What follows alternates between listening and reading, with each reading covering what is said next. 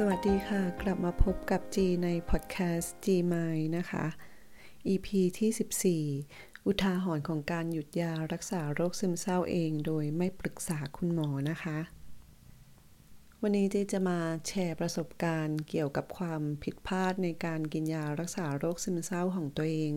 ให้เพื่อนๆได้ตระหนักรู้นะคะ เพราะว่าช่วงนี้มีหลาย ๆ คนนะคะ เข้ามาปรึกษาจี เพราะว่าหยุดยาเองนะคะ โดยที่ไม่ปรึกษาคุณหมอ แล้วก็มีอาการไม่พึงประสงค์เกิดขึ้นเยอะนะคะ ไม่ว่าจะเป็น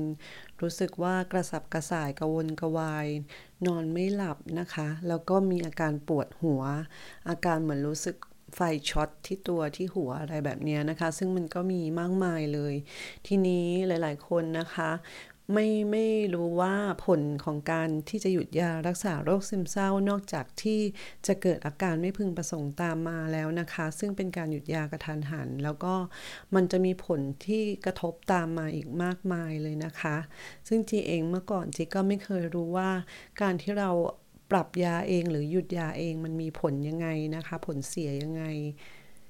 แต่หลังจากที่จีได้เรียนรู้นะคะ ในตอนที่กลับมาป่วยเป็นโรคซึมเศร้าซ้ำอีกครั้ง มันทำให้จีได้รู้ว่าสิ่งที่จีได้รับนี่คือการที่จีอชอบเป็นเพราะจีปรับเพิ่มลดยาเองนะคะ มันทำให้การรักษาที่ผ่านมานะคะ ของจีใช้เวลาที่ยาวนานแล้วก็ ที่ต้องอเหมือนกับเริ่มเริ่มต้นปรับยาใหม่อะคะ่ะ เพราะว่าการที่แต่ละคนนะคะที่คุณหมอจะรักษาเราก็ต้องอปรับยานะคะ ดูว่ายาตัวไหนมันเหมาะสมกับเรานะคะ ทีนี้ถ้ามัน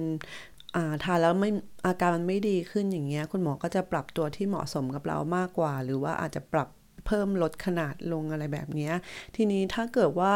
คุณหมอเขาปรับยาให้เราได้แล้วแล้วอยู่ๆเราไปหยุดยาเองแบบนี้ค่ะ มันก็จะทำให้การรักษามันสะดุดจากสารสื่อประสาทในสมองของเราที่มันมันเริ่มจะสมดุลแล้วอะค่ะ ทีนี้พอเราหยุดกระทันหันแบบนี้ค่ะ มันก็ทำให้สารสื่อประสาทในสมองนะลดระดับหรือเพิ่มระดับขึ้นลง ซึ่งมันมันไม่สมดุล มันก็ทำให้เกิดอาการไม่พึงประสงค์ต่างๆ ตามมาอย่างที่จีบอกว่าเพื่อนๆได้รับนะคะ ที่เองจีก็เคยได้รับอาอาการไม่พึงประสงค์แบบนั้นนะคะ ซึ่งหลังจากที่จีได้กลับมาป่วยเป็นโรคซึมเศร้าซ้ำอีกครั้ง แล้วต้องกินยาใหม่นะคะ ก็เลย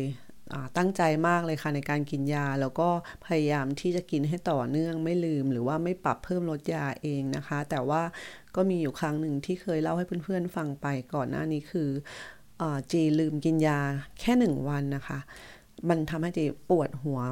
จนกระทั่งแบบไม่สามารถที่ขยับตัวหรือทำอะไรได้เลยต้องนอนอยู่นิ่งๆค่ะ ปวด เหมือนปวดเหมือนหัวจะระเบิดอย่างเงี้ยค่ะ ทีนี้ก็อยากจะให้เพื่อนๆนะคะ หลาย ๆ คนที่กำลังคิดจะหยุดยาเองนะคะที่อยากให้เพื่อนๆที่มีปัญหาเกี่ยวกับเรื่องยา หรือมีความสงสัยเกี่ยวกับเรื่องยารักษาโรคซึมเศร้าเนี่ยค่ะ ก่อนที่เราจะปรับเพิ่มลดยาเอง หรือว่าหยุดยาเอง ควรที่จะปรึกษาคุณหมอดีที่สุดนะคะ เพราะว่ายารักษาโรคซึมเศร้ามันแตกต่างจากยารักษาโรคทั่วไป แล้วก็สารสื่อประสาทในสมองของเราอะค่ะ มันมันไม่สามารถที่จะวัดค่าได้ว่า มันคงที่หรือว่าสูงต่ำมากน้อยแค่ไหน การที่คุณหมอให้ยาเรามา ก็คือว่า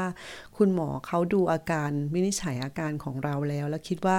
ยาตัวนี้ในระดับนี้มันเหมาะสมกับเราแล้วนะคะ ก็ต้องทานตามที่คุณหมอแนะนำแล้วก็หากใครที่รู้สึกว่าตัวเองดีขึ้นเหมือนจะหายแล้ว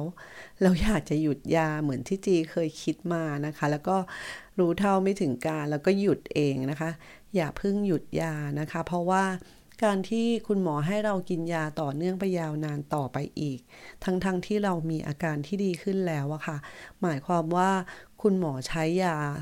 ตรงนั้นนะคะ เป็นการกินต่อไปเพื่อให้เราเพื่อควบคุมอาการของเราอะค่ะ พอเราาดีขึ้นแล้วจนในที่สุด คุณหมออนุญาตให้หยุดยาได้แล้วเนี่ยก็แสดงว่ามันมันช่วยที่จะป้องกันการกลับมาป่วยซ้ำได้ในระยะยาวอย่างนี้อีกด้วยนะคะมันเป็นตัวช่วยตรงนั้นเหมือนคุมอาการเราเพื่อที่ให้เราอะ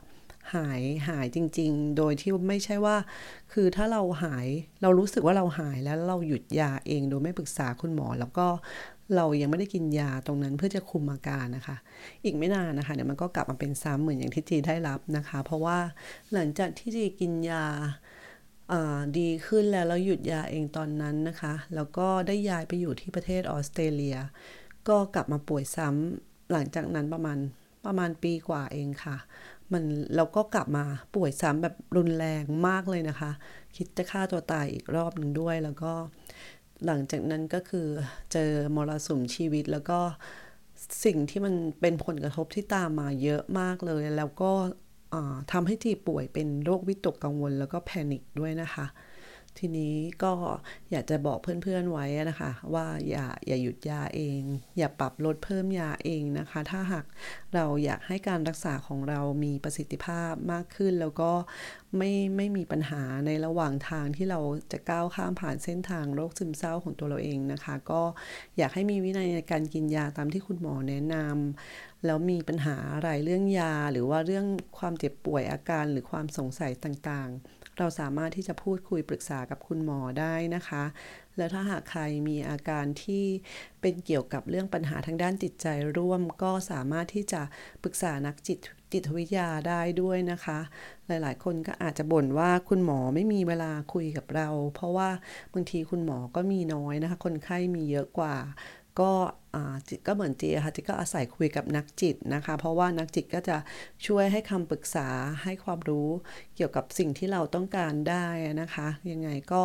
ให้ ขอเป็นกำลังใจให้กับเพื่อนๆนะคะ ที่กำลังกินยาอยู่ตอนนี้ ขอเพื่อนๆ ตั้งใจกินยานะคะ อย่าปรับลดเพิ่มยาเองอย่างอย่างที่จีเคยทำนะคะ เพราะว่ามันมีผลเสียจริง ๆ ค่ะ ผลเสียตามมามากมายเลย ก็อยากแชร์เรื่องนี้ไว้เป็นอุทาหรณ์นะคะ แล้วก็จะได้ไม่ผิดพลาดเหมือนกับจีที่ผ่านมา แล้วเดี๋ยวเรากลับมาพบกันใหม่ใน EP หน้านะคะ สวัสดีค่ะ